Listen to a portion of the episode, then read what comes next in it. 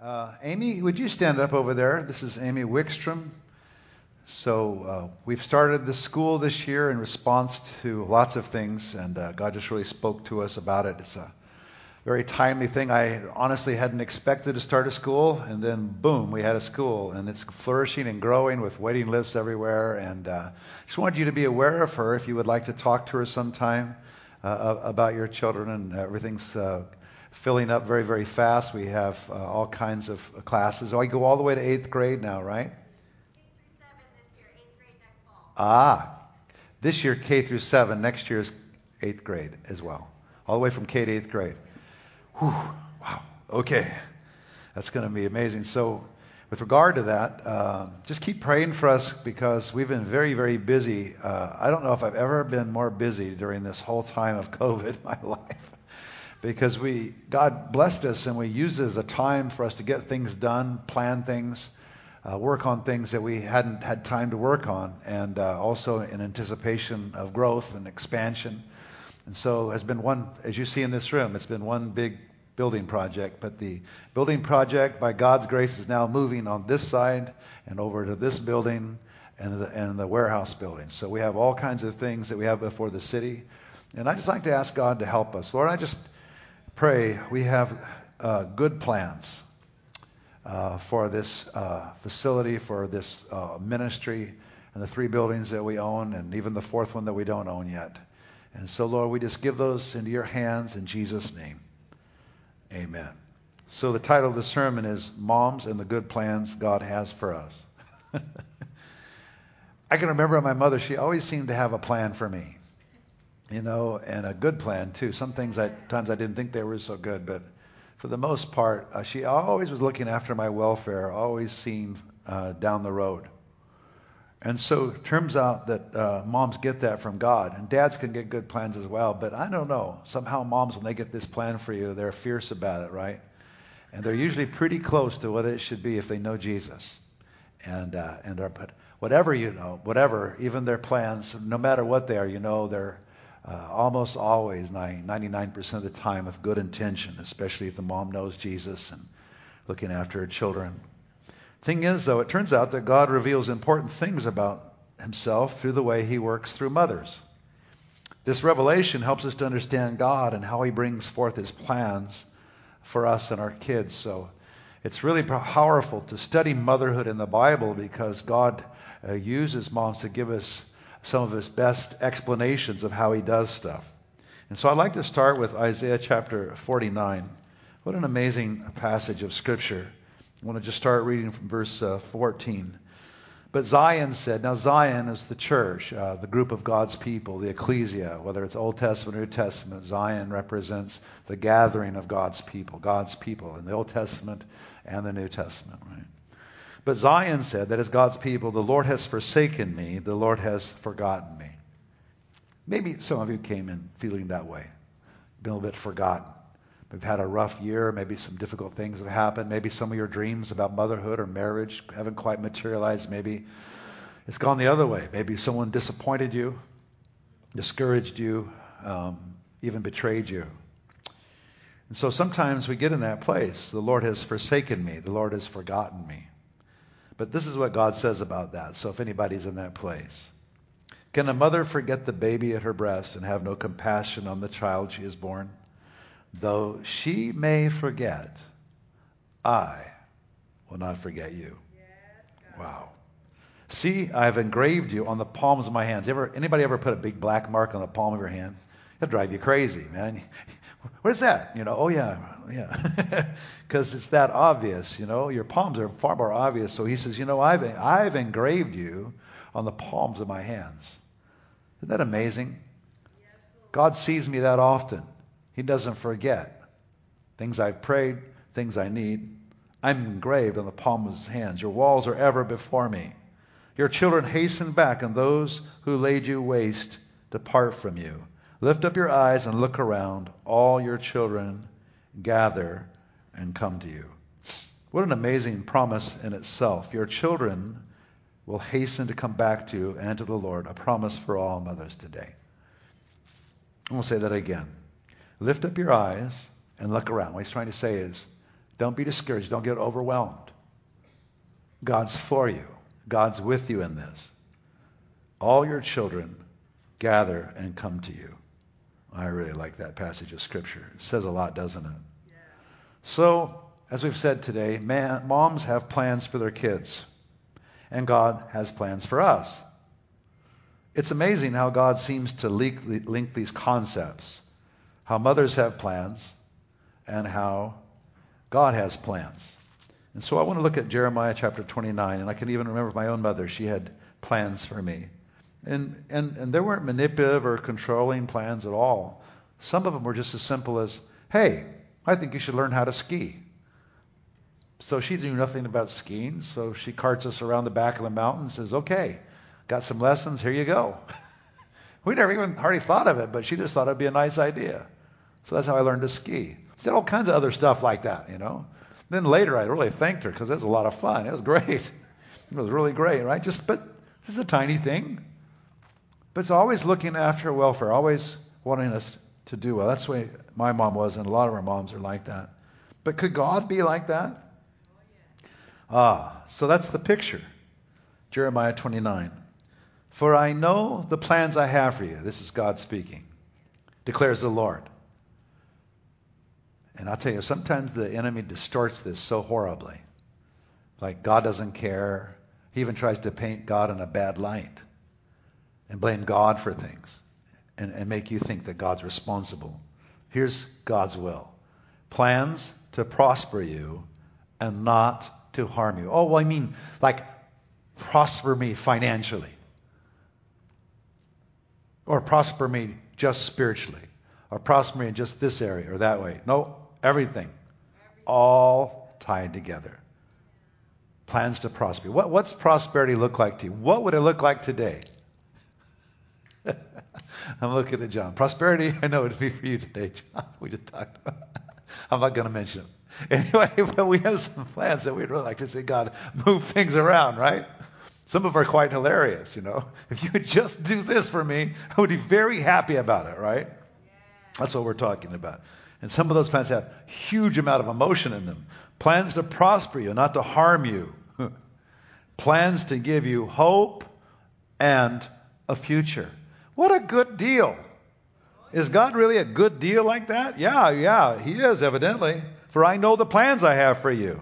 See, that's why I'm merging these two, because moms usually have great plans for us. At least an intent, right?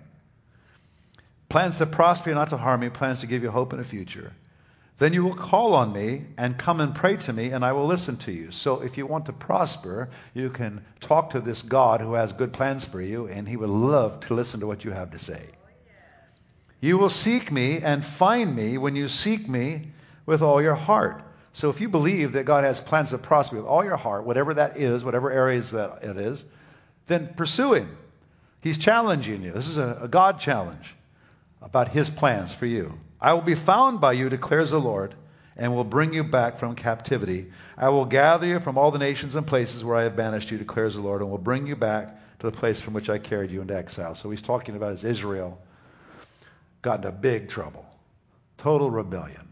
I mean, the rebellion was so severe they were sacrificing their children to other gods, literally killing them. So he had to discipline them. But he never lost sight of even rascals like that. Horrible things.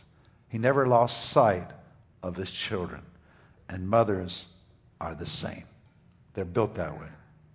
So that's why combining these two concepts, since we just talk about it more, we're, we're going to see how moms and God work together a lot. They're, they're a picture. Now, dads are another picture of God, and sons are another picture of God. You know, brothers are another picture, sisters are another, right? But this is Mother's Day, so we're talking about moms. Isn't it interesting to everyone here? I mean, and I've just thought about this a lot. Mary was the first human being to be told about Jesus. She's the first one. She knew all about this whole thing, and it was quite traumatic for her to, to uh, go through this, right? It's amazing. And then between her and Elizabeth, what's remarkable is they're talking about the entire change of all of history. Two women talking in the kitchen, basically.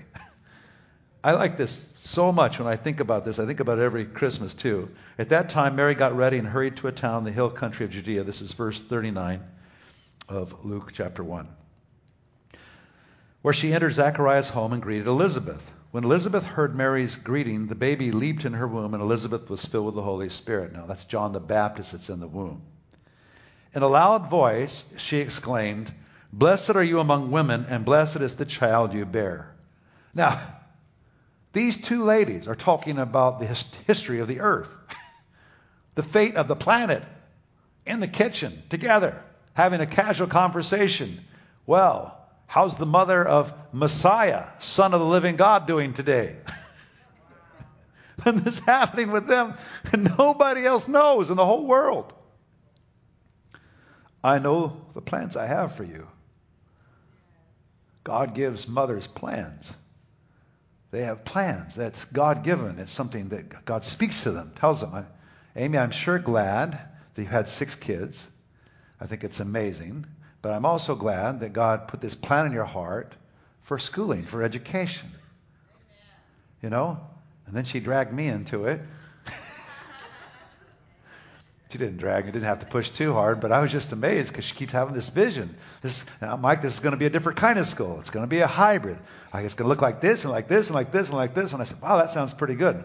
And then the nightly news began, and we began to see the mess around our country, and I go, that plan looked better and better. Finally, uh, it took me a while, but I got on board. You know, yeah, plans from a mother of six who wants to do homeschooling hybrid school and oversee that too. Blessed are you among women, and blessed is the child you bear. But why am I so favored that the mother of my Lord should come to me? As soon as the sound of your greeting reached my ears, the baby in my womb leaped for joy. Blessed is she who has believed that the Lord would fulfill his promises to her. Wow. Now, Mary was so special simply because somehow or another, I suppose God looked across the whole earth and decided, you know, who can I give this job to, to be the mother of the Son of God? The first requirement is she has to actually believe that it's true, which is a big deal. But Mary had this qualification. She could believe in a massive promise. I wonder if sometimes our capacity to believe in big things is proportional to what we get. Maybe God has incredible plans for us, but they're so big, they're so amazing, we just can't believe how it would be possible. And there's something about the Holy Spirit of God. There's something about the way God works that unbelief sort of repels him, repels the presence of God. And Mary said, My soul glorifies the Lord, and my spirit rejoices in God my Savior, for he has been mindful of the humble state of his servant. Wow. And so we look at uh, Luke chapter 2 verses 18 to 20. So now the baby's born, and now Herod has some idea that something's up, about to kill a bunch of the children in Bethlehem. But the shepherds become aware of this glorious thing, and there they go, and so they hurry to the manger scene. And I like this. And all who heard it were amazed at what the shepherds said to them, this revelation of Messiah. Now look at this, verse 19. And this is very special here but Mary treasured up all these things and pondered them in her heart. In other words, several people were privy to the same information, but she took it deeper. She understood the significance. She caught it. And that's why God could entrust her with being the mother of Jesus. The shepherds returned, glorifying, praising God for all the things they had seen, heard and seen, which were just as they had been told. But Mary had this little one uh, growing. Uh, I mean, this one born now, growing in her household, and and and something inside of her in terms of what he's for is growing at the same time. So she was pondering the prophetic destiny of her children. Moms have a unique way to do that. I really believe that. So we see other moms in the Bible. Remarkable stories. God spoke to Rebekah about the destiny of Jacob. Now, if you don't know Jacob is, that's Israel, no present day Israel. So he was named Israel, but uh, his original name was Jacob, but God renamed him Israel. Rebekah intervened so that Jacob fulfilled his calling. She understood his destiny. Now, here's an interesting thing. His father uh, knew a little bit about destiny, right? He knew a little bit about destiny. You know, son of Abraham, he understood the promise that got their family there in the first place. But there were some things that he knew, and then some things he wasn't aware of. And it's interesting to me that some of the most important things he didn't understand. He was about to follow the normal pathway of giving the inheritance and the authority, and this patriarchal, spiritual, and practical authority. He was going to give it to his eldest son, but his eldest son wasn't the one. And somehow or another, she knew. And it's a bold thing in that time to go against the grain, to step into this thing and say, hey, hey, wait a minute. The firstborn doesn't get the inheritance. I mean, here we don't think of it that way, but it was like, this is earth shaking. Especially if you think about the way Abraham was called, and now Isaac's called, and now the thing's going to progress. This is like redemptive history, all the way down the lineage, right? Uh, up to Jesus. So we're talking about the very lineage of the Messiah, the very lineage of the Jewish people. And so for her to say, well, it's not going to be the firstborn, this was revolutionary. But so she's having these babies, and she, and this is just so beautiful because there's just something that happens in a mom's connection to her children because of the closeness and the caring of it that I, I just don't think can be reproduced. It's special, it's unique, and extremely spiritual and powerful. And so we see it here. Let me just read these verses. Isaac prayed to the Lord on behalf of his wife because she was childless. The Lord answered his prayer, and his wife Rebekah became pregnant. So the lineage is going to continue. But not just the physical lineage, but we're talking about the promises of God extending all the way down to our day. The way the Messiah was to come, the way Israel was to be born, the whole thing. And Israel was in the womb. His name was Jacob then. The babies jostled within her, and she said, Why is this happening to me? So she went to inquire of the Lord. And the Lord said to her, Two nations are in your womb, and two peoples from within. you will be separated. One people will be stronger than the other, and the other will serve the younger. Wow. So she knows something's up. She knows that the second born is the one that gets the inheritance. so as this begins to play out, we look at Genesis chapter 27. Now Rebekah was listening as Isaac spoke to his son Esau. So Isaac knows he's about to die. So he says, Go get some wild game for me, and I'm going to give you the blessing. Now, this blessing was just not any blessing. This is like, you're the one, you get the inheritance. But with it was a spiritual blessing. Could I just underline this a little bit for you parents? This is something that I think in our modern day culture have been lost. Beware of the blessing of your parents. It's powerful, strong. Don't give up on that. If you're a parent and if you're a child, get that blessing. However you can get it, get it. Don't be dumb. I don't care if you're old and your mother and father are older. Get the blessing. Get the blessing of your parents because there's something to that, both spiritually and financially, in every realm of life.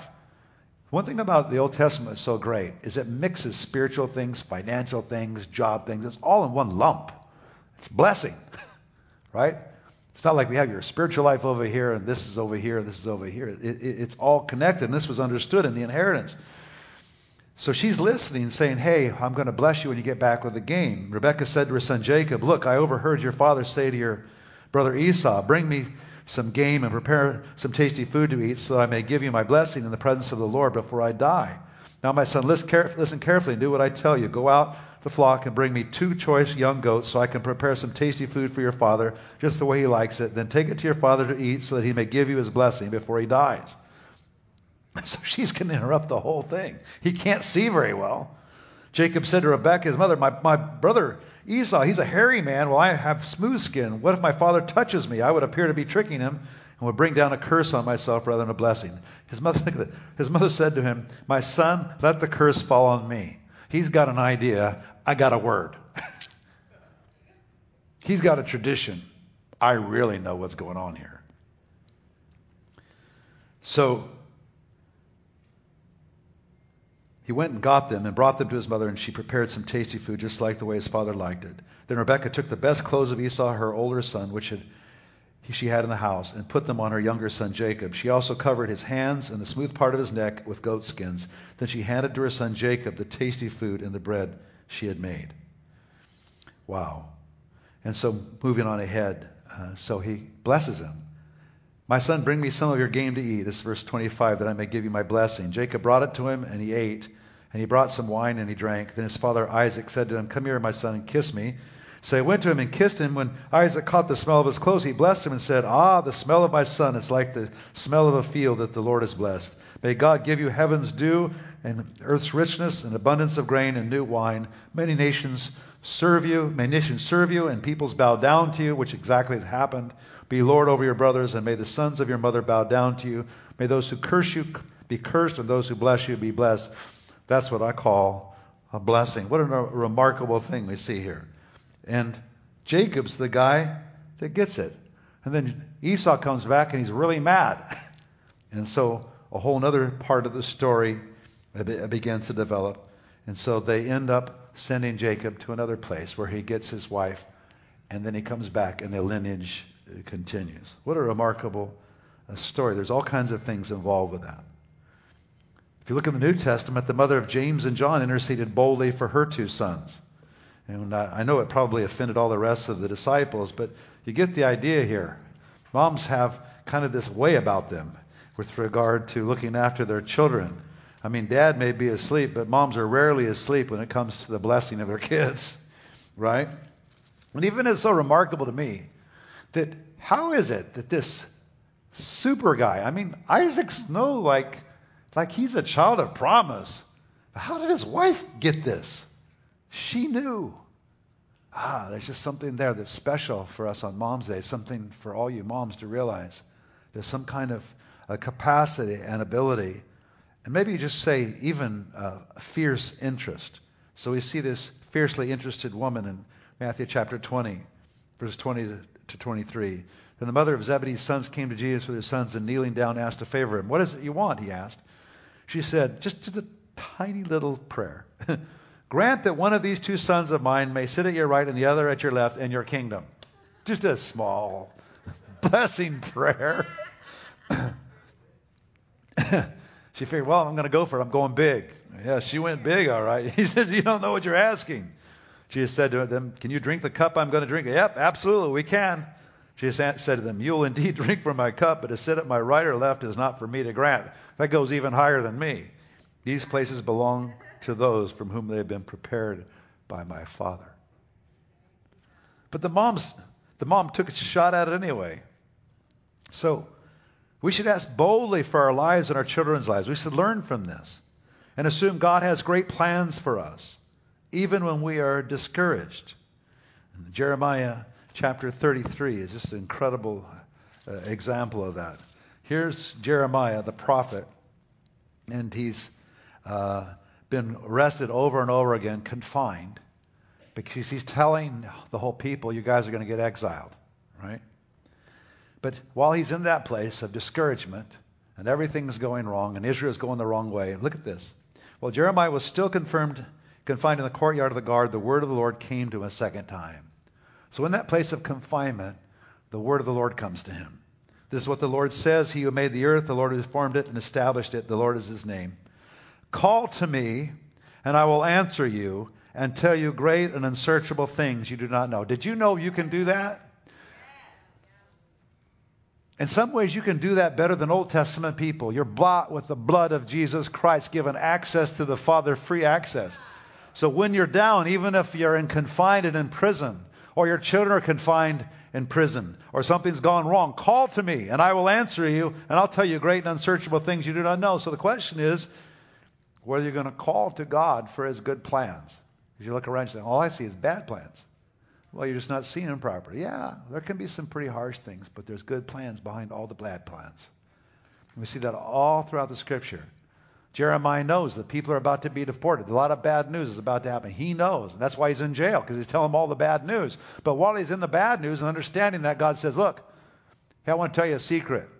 If you just call to me, I will show you the great and mighty things, the plans I really have in mind for Israel. Not the plans just the enemy has. And oh, by the way, uh, the enemy of your soul and the world itself is very busy telling you about bad plans, warning you, scaring you half to death. They're very good at it. We've had a couple of years of it. Bad plans. You know, yak, yakety, yak, yakety, yak. Yak. Right? In my ear all the time. Some, some people have asked me, well, how can you be so positive? I just say, how can you not be positive? Who, who do you worship anyway? Like, like, who, who are you worshiping? My God can do anything. So he's eliminating this COVID virus from the earth. No, he's not. There's vaccinations, blah, blah, blah, blah, blah, blah. Yes, he is. I don't care how he does it. One way or another, it's going to be gone. And aren't you glad for the numbers in COVID right now? I hope all you mothers who pray, and hopefully there's dads, it's been growing great, Lord, and we just ask you just keep doing that out of our county in Jesus' name. Answer the prayers of our mothers that are praying over this, because I know for sure they are. okay. So we should uh, ask boldly for our lives and our children's lives and assume God has great plans for us, even when we're discouraged. Just assume that, because that's the truth. Holding on to destiny like mothers, holding on to destiny like mothers do, uh, is so important. Look at this. For we are God's handiwork, created in Christ Jesus to do good works which God prepared in advance for us to do. So we need to hold on to our destiny and assume that's the truth about us. That we've been created for good works which God prepared for us to do. Like, for example, that girl back there, right in front of you, Bob, there, she's blonde headed, right next to that guy with the glasses on. Yeah, that girl right there. So I saw your destiny while I was up here. You're a worshiper. So I don't know if you sing, I don't know if you play an instrument, but you should because God's hands on you. You're a worshiper. You were called to do this. She's freaking out because I'm singling her out in the whole thing. The reason why I'm singling you out is because God singled you out. He sees stuff. If you ask him, he'll show you stuff. And I see stuff all the time, you know. I don't tell half of it. We'd be here all night. But I can tell when people walk in. You know, am I special? No. I just know this is the way God does. He's got plans for everybody. Right? So why would it be such a secret? Why would he have plans and keep it a secret? He doesn't keep it secret. That's why he has prophetic uh, gifting and anointing and eyes to see and ears to hear. He doesn't want it to be a secret. The devil will dull you to the place where you think you don't have one good plan left in your life. Nothing in the hopper for me, nothing in my bag, you know. reminds, reminds me of how I play golf, you know. So horribly. Is there one good club in this bag? One good club that will hit a good shot? One. Please, just one. So I try them all. yeah, one, yeah, maybe it's the ball. That's it. For we're God's handiwork, created Christ Jesus to do good works which God prepared in advance for us to. Isn't that amazing? You've got stuff you're prepared in advance for you to do. I know the plans I have for you to give you a future and a hope. So stop looking at the bad plans and look at the good plans. For her, it's worship and praise and probably other things that I don't, I can't see, but other things. What are you gifted for? What are you called for? So here's the thing. Mothers show us how to persist in prayer until divine destiny comes forth. So I'm speaking good news to you. Now, here's how you mine it out. You pray it into being. You pray it through. You pray it to come to pass. Ask God to intervene. You're not helpless. You are made in the image of Jesus. You are born again as a believer. You're a son or a daughter. God has good plans for you. Now, how do those plans come? Well, you pray them in.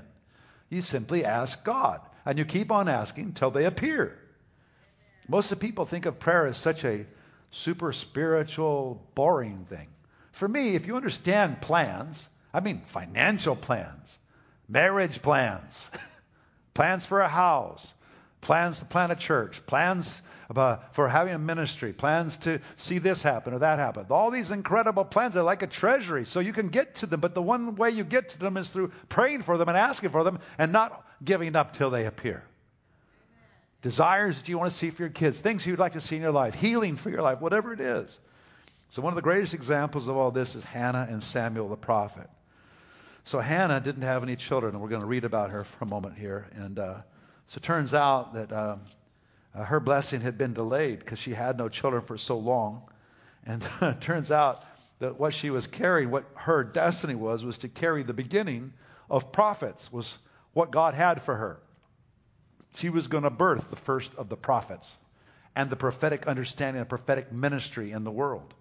So we see these in, in your Bible. There are the books of prophets. The prophets, Jeremiah was one of them, Isaiah. But this all started with a woman who needed something in her womb, right?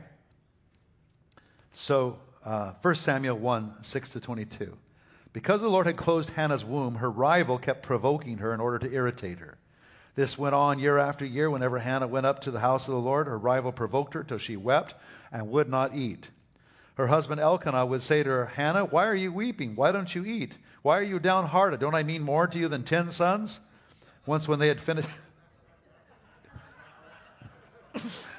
oh my gosh. I'll just apologize on behalf of all men. Sometimes we are really slow. It's all about me. Don't you understand, Hannah? Don't I mean more to you than ten sons? oh, so funny we can catch that now, but boy, he didn't catch any of it, right? Once, when they had finished eating and drinking in Shiloh, Hannah stood up. Now, Eli, the priest, was sitting on his chair by the doorpost of the Lord's house. In her deep anguish, Hannah prayed to the Lord, weeping bitterly, and she made a vow, saying, Lord Almighty, if you will only look on your servant's misery and remember me, and not forget your servant, but give her a son, then I will give him to the Lord for all the days of his life, and no razor will ever be used on his head. As she kept on praying to the Lord, Eli observed her mouth. Here's another genius. Hannah, and I. Hannah was praying in her heart, and her lips were moving, her, but her voice was not heard. Eli thought she was drunk. you think she's drunk. She's about to birth the prophetic ministry into the planet, and Eli thinks she's drunk, and her husband says, Don't I mean more to you than ten sons? How long are you going to stay drunk? Put away your wine. Not so, my Lord. Hannah replied, I am a woman who is deeply troubled. I have not been drinking wine or beer. I was pouring out my soul to the Lord. Do not take your servant for a wicked woman. I have been praying here out of my great anguish and grief. Eli answered, Go in peace, and may the God of Israel grant you whatever you've asked him. She said, May your servant find favor in your eyes. Then she went her way and ate something, and her face was no longer downcast. You know why her face was no longer downcast? Because she heard this reply, and something inside of her snapped, and she knew she had it. She knew. This is a very interesting thing how this works in the realms of the supernatural. When you learn to pray, and as you pray over more and more things and see them come to pass, sometimes something just snaps on the inside of you. Just know. And so it gives you fire to keep on praying, keep on pursuing. Early the next morning, they arose and worshiped before the Lord, and then went back to the home, their home at Ramah. Elkanah made love to his uh, wife Hannah, and the Lord remembered her. So in the course of time, Hannah became pregnant and gave birth to a son.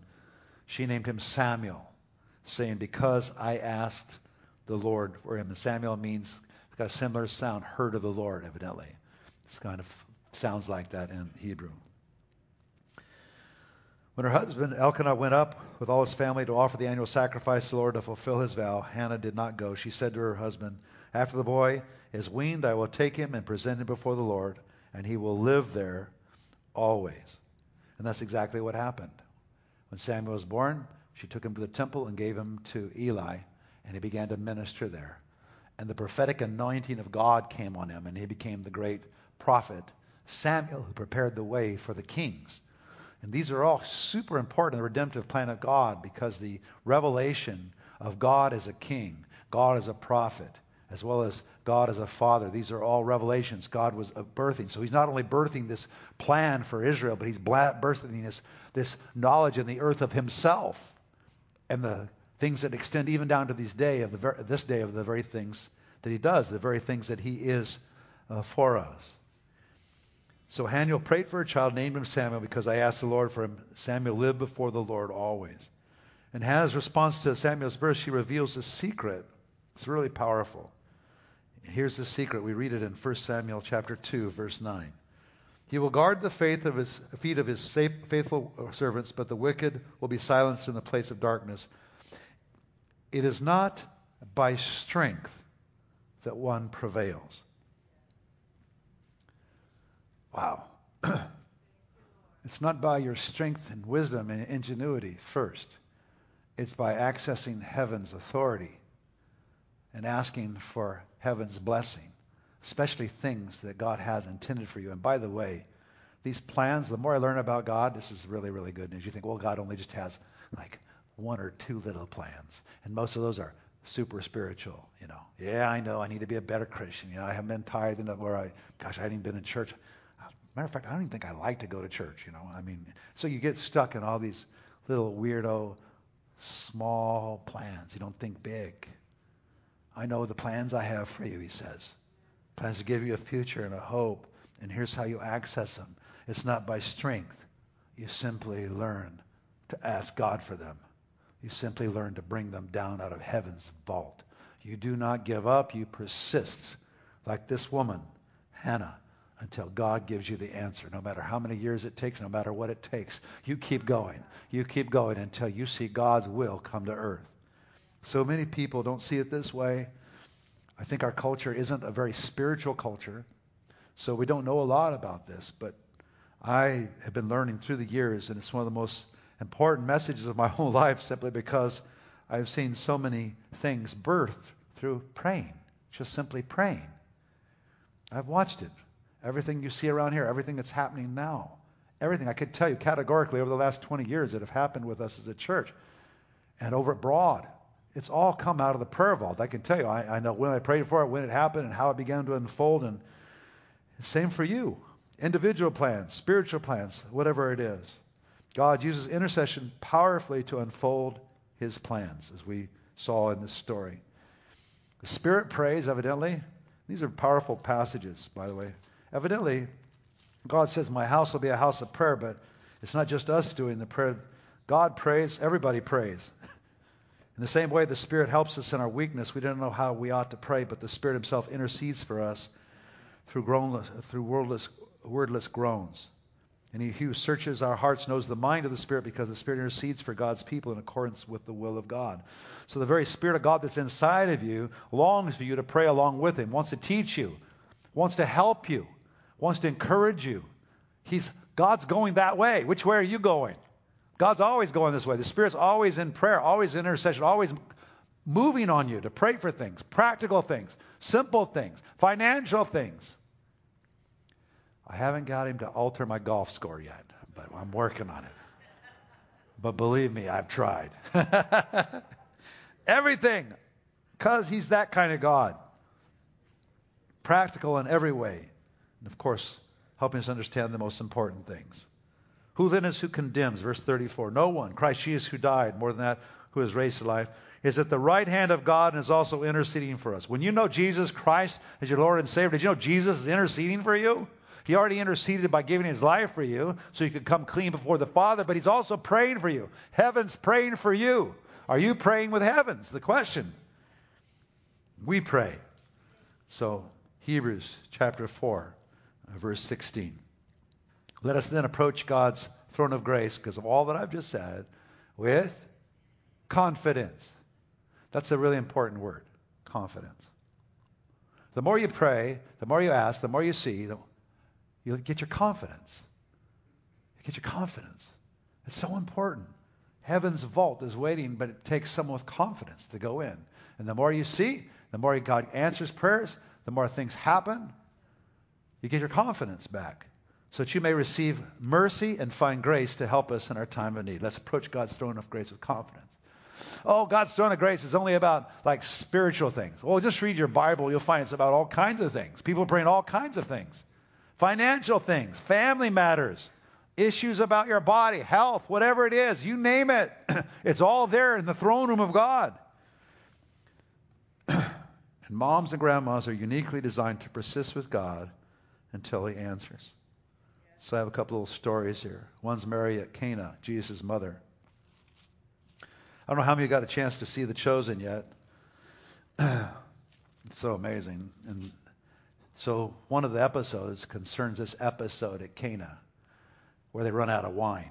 It's the most amazing thing. And the way they play it, and there's just this look, I just have it like um, emblazoned on my brain.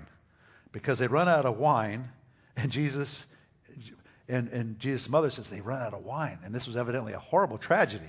And they paint it so well in that series. But it was a horrible thing to run out of wine. The one thing you didn't want to do at a wedding was terribly embarrassing for the family and the household to run out of wine. It was humiliating beyond anything we could imagine, right? And so Jesus says to her, This is the Son of God, by the way. And by the way, she knows he's the Son of God. like she didn't forget. right? He says, Woman, why do you involve me? My hour has not yet come. Well, gee, wow, okay. Well, I know you came from God, and I know you're the Son of God. Your hour hasn't come. Oh, okay, I'm sorry for speaking up.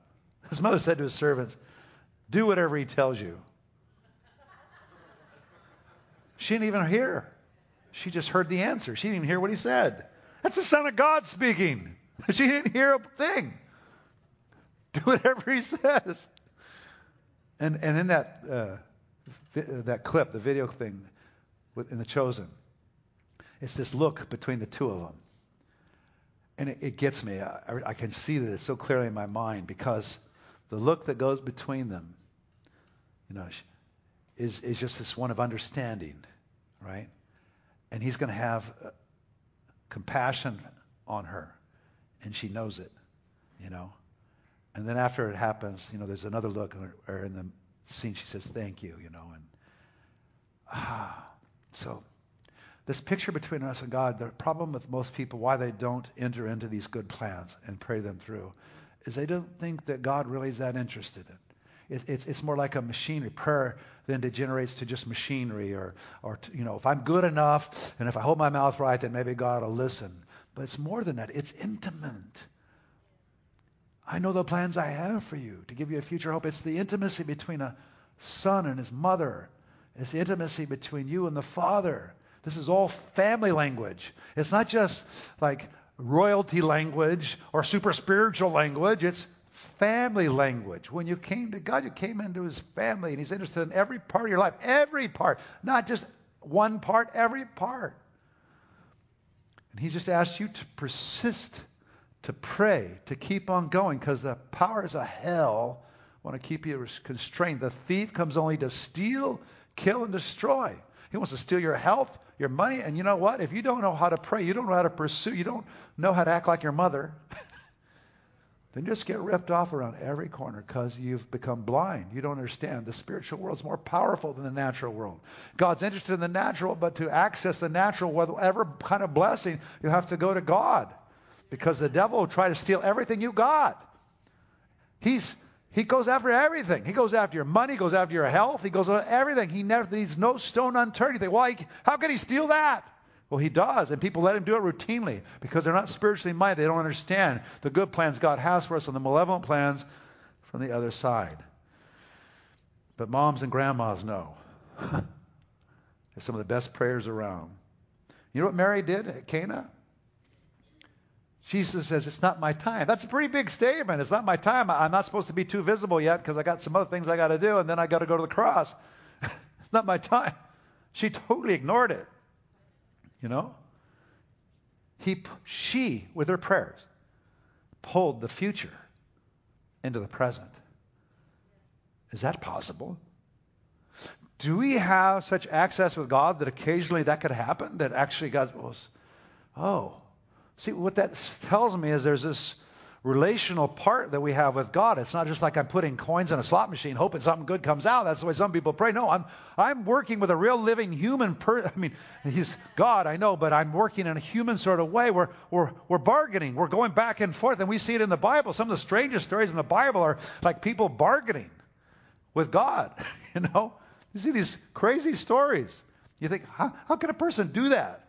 And even like you know, how, how can you, Abraham's bargaining with God to, for not to destroy a whole area. And he gets down pretty low. He gets takes God a long way from where he was. And he's doing it because of his friend. That's the thing. God's your friend. He's not just that computer in the sky. He's not that. He's your friend. He's your dad. He's your mother. I know the plans I have for you. I give you a future and a hope. And moms know this so much better. Mark chapter 7. Get to the end here, but I just a couple more stories and we'll stop. Here's another one of these stories that uh, just blow me away. And, and it just tells me so much. And it just tells me what I can get away with. It tells me what I can ask for, what I can pursue. Jesus left the place and went to the vicinity of Tyre as a Gentile region. He entered a house and did not want anyone to know it, yet he could not keep his presence secret. In fact, as soon as she heard about him, a woman whose little daughter was possessed by an impure spirit came and fell at his feet. The woman was a Greek, born in Syrian Phoenicia. She begged Jesus to drive the demon out of her daughter. And Jesus said to her, First, let the children eat all they want, he told her, for it's not right to take the children's bread and toss it to the dogs. He basically offended dogs, meaning Gentiles. And it's time I'm sent now to the Jews, and then after that, we're going for the Gentiles. But this woman would not have anything to do with it. Even, she said, the dogs under the table eat the children's crumbs. I know it's not quite right time for the Gentiles, but please, now. Jesus said, For such a reply you may go, the daughter the demon has left your daughter. She went home and found her child lying in the bed and the demon gone. How does this work? It's against the rules. but these mothers keep violating the rules and bringing the future into the present. How does that work? And God likes the whole thing. Could it be that God plays a little hard to get to draw you out into this amazing communion called prayer, this amazing communion called walking with God? that hits every part of your life, whether it's your sons, your daughters, your money, your finances, home, where you live, whatever you do, all of it, your calling, your anointing, every part, nothing's left out. And all the plans encompass all of those things. And moms and grandmas are uniquely designed to persist with God until He answers all those prayers. One of the most amazing stories from 2 Kings chapter 4, verses 14 to 37. And I'll just summarize it briefly, but the great prophet uh, Elisha uh, encounters this woman, and she didn't have any son, but they but been providing a home for him when he went up into a certain region. And so, what happens is she didn't have a son, so uh, she asked that she could have a son, and, and that he would uh, pray for her. And and she's begging, and and so he prays, and pretty soon she's got a son, but the son, like five or six years old, dies. The prophet's in another city by this time. And it's the story of what she does. Her husband says, Well, where are you going? You can't go do that. You can't go just go see the guy. She says, I'm going. Off she goes. Then Gehazi, the servant, tries to stop her from seeing the great prophet. But she doesn't listen to him either. She goes right in and, and she just throws herself at his feet and says, You know what? You promised that I would have a son. Then I had a son, and now he's six years old and he died. What, what are we going to do about that? Have, have mercy on me. And the interesting thing is, she put the son on the bed where Elijah slept. and he was visiting them, just left him there while she went to the other city to go get him, right? And so Elijah, she grabs his feet, evidently you're not supposed to do, but her passion, he, and, the, and Gehazi wants to pull her off, but he says, no, no. She's in travail. And he answers the prayer, and she goes, and he goes back with her. And, and, and at first Elijah doesn't want to go, just go home and he, he'll be okay. No, I'm not leaving. I'm not leaving. You're coming with me. he tells Elijah. Was it Elisha? Elisha, I think. He, he, he won't let, you have to come with me. I mean, it's some miles. So she persists until he goes with her because she want to make sure this thing works out right. Because he told Gehazi, you know, just go bring my staff, put it on, he'll be all right. No, she would have nothing to do with that. No, you're coming with me. How do we get away with this? How do people get away with this? Oh, the secret is God likes this kind of stuff. this persistence. He likes it. We're way too timid. So all these things should be encouragement for all moms and all believers. I just want to finish here at the very bottom of the page. I love this passage, Isaiah uh, 49, verses 14 to 18.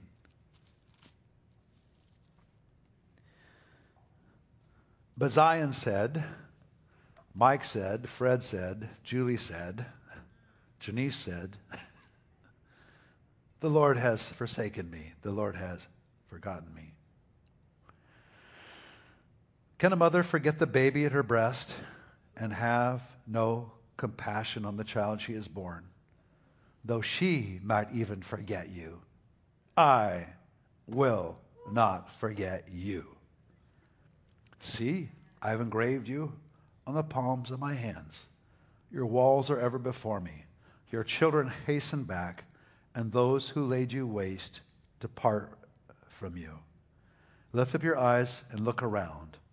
All your children gather and come to you. As surely as I live, declares the Lord, you will wear them all as ornaments. You will put them on like a bride. Ornaments means you'll put them on like jewelry. You will wear them. Maybe some of your moms today got something from your kids or something that you're wearing today. You will wear them all as ornaments. All your children gather and come to you. And being it's Mother's Day, I just declare Jesus' name this promise. All your children gather and come to you. All of them will be in place. They will know the Lord. They will sit at God's table. Look around. All your children gather and come to you. They're restored to you and restored to the Lord. This is a promise from the scripture. Isaiah 8:18 says something about signs and wonders in Israel that kids are a part of it. They're made for signs and wonders. I love that passage so much. Signs and wonders. Your children are signs and wonders in Israel. They were born and given to you there for a sign. They, they are represent something in the kingdom that nobody else on the whole planet can represent. They're a special heritage. They are unique, each one of them. Sometimes kids compete with one another, thinking, well, this one is more this and this one. But all your children are signs and wonders. They're all special.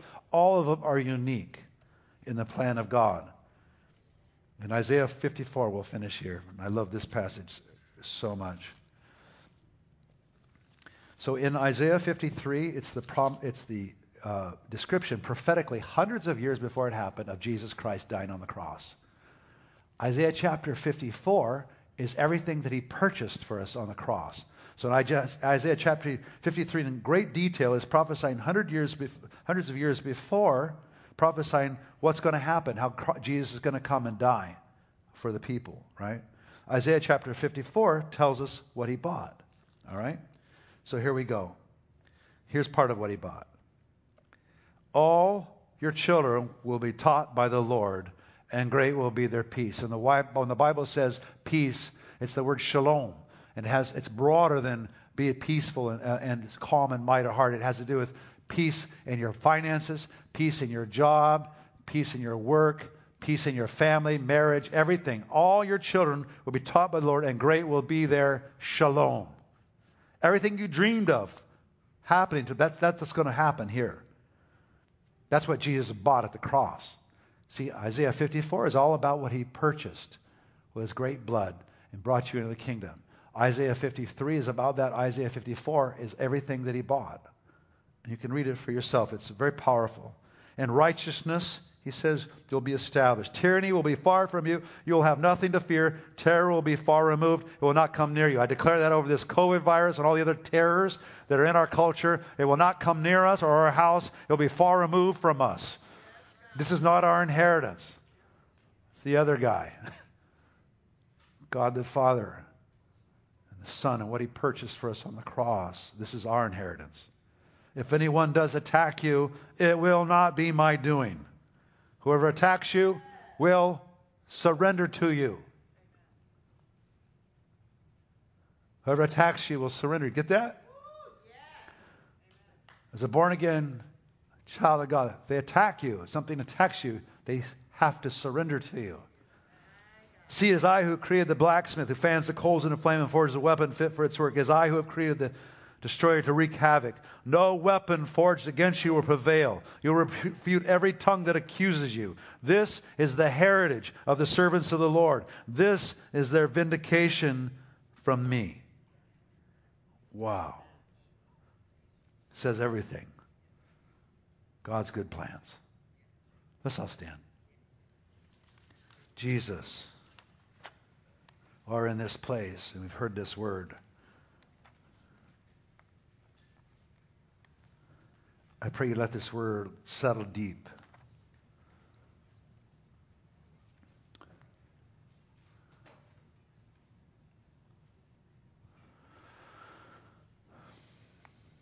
I pray, God, you would encourage the discouraged, anyone who stopped believing in good plans a long time ago, anyone who has had especially bad news within their family or their life or situation. I declare in this place, you feel that stillness in the air? That's the Holy Spirit. That means the word's going deep. It means we're believing. And tomorrow when you wake up, you're going to have to face the same world. But may you face it with the good plans the Lord has for you, believing in those plans. Plans for marriage partners, plans for good jobs, plans for sons and daughters to return, plans for housing. Oh, it's too expensive here. No way I could ever buy a house. Really? Yeah, God's kind of poor. Yeah, I know. He kind of gives that stuff out. You know, he's really intimidated by the Southern California economy. You know, scares him half to death. He just can't believe it that you know that inflation, everything. Wow, we got our eyes in entirely the wrong place. Lord, I declare your good plans. I declare a future and a hope. There are dreams in your heart right now. Maybe you haven't even dared to say or even think that you could even get close to. No, I'm too bad. No, I'm this, I'm that. If you know Jesus Christ, your Lord and Savior, that's what you need to know. Do business with God. He'll do business with you. Take this little Bible promise book and take the scriptures and moms and pray for these promises. They're all through here. Everything about everything. Whether you need a friend, whether you need a husband, whether you need endurance, when you have doubts, everything, the Word of God has something you can pray back to God. He likes the words he wrote, by the way. So I'd like to do is uh, we'll just do some worship here. Maybe we'll just do one song here. I, if you could just do this, I just encourage you to use this as just a moment take because we've been hearing the Word of God. We've been before the Lord. We'll just take just a few minutes. It doesn't take a long time. It doesn't take huge amounts of discipline. Whatever is utmost in your heart today, it might be in your business. It might be over your family. It might be a situation, and, and you want this from the Lord. It might be to have a husband, to have a wife. It might be to have a career. It might be to see something healed in your family line. It might be about a child you're worried about or something concerned. Just could you be bold enough to give it a shot? So, oh, I've, I've sinned too much. I've just been away too long. I haven't been in the rhythm. This. You don't have to. There's no getting in the rhythm of it. There's just yes or no. Do you want to pursue God now or not? I don't care what's happened before this minute. God doesn't either. He cares what you do right now in this moment, not what happened before. If the locusts and the demonic things and maybe just your own sense of depression, discouragement have stolen things from you or got you distracted or whatever it is, got you in a hole, I just encourage you just to take courage while we're worshiping. Just tell God all about it in your heart. Just ask Him to get you out of this pit and to deliver you from evil. You know what? And you don't have to be too much more fancy than that. What's on your heart? What would you like to see? Ask Him for that. Ask big in this moment because I believe there's an anointing to ask right now. While we're worshiping, ask big. Nothing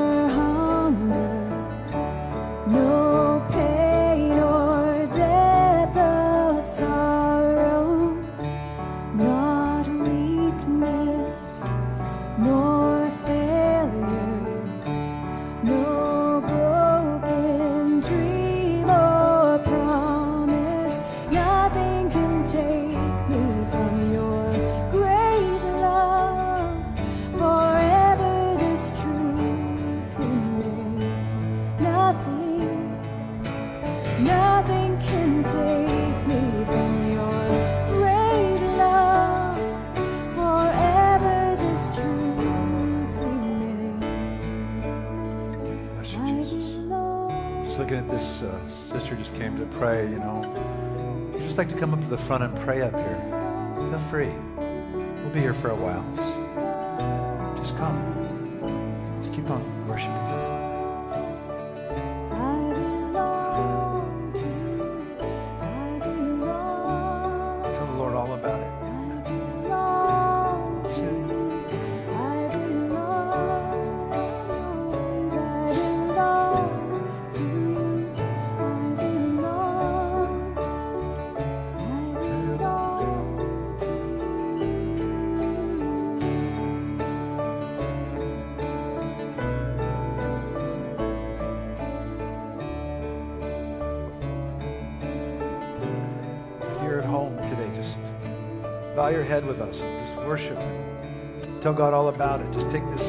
sacred space before the Lord.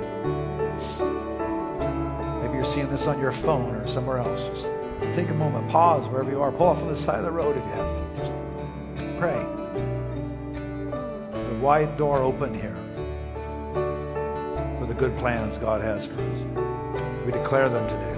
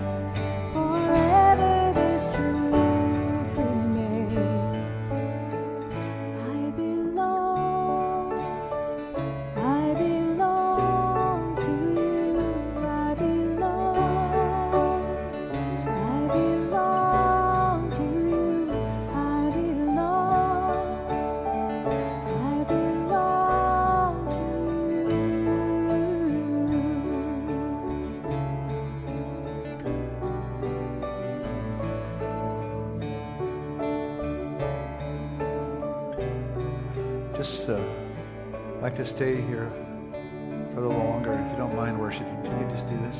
And, um, if you need to go, it's okay. If you want to just stay for a while, just stay because we're going to keep worshiping. I can see that a number of you are truly engaged with the Lord, probably here and also at home or wherever you're watching us. Don't waste this moment to keep praying. And if you need to go or pick up children or whatever you need to do, just be careful how you leave. This is a kind of a holy moment here careful how you leave and how you talk to your friends. Just uh, some people are doing some wonderful business with the Lord. I hate to interrupt that. I love this song. So just keep singing that same song for a minute.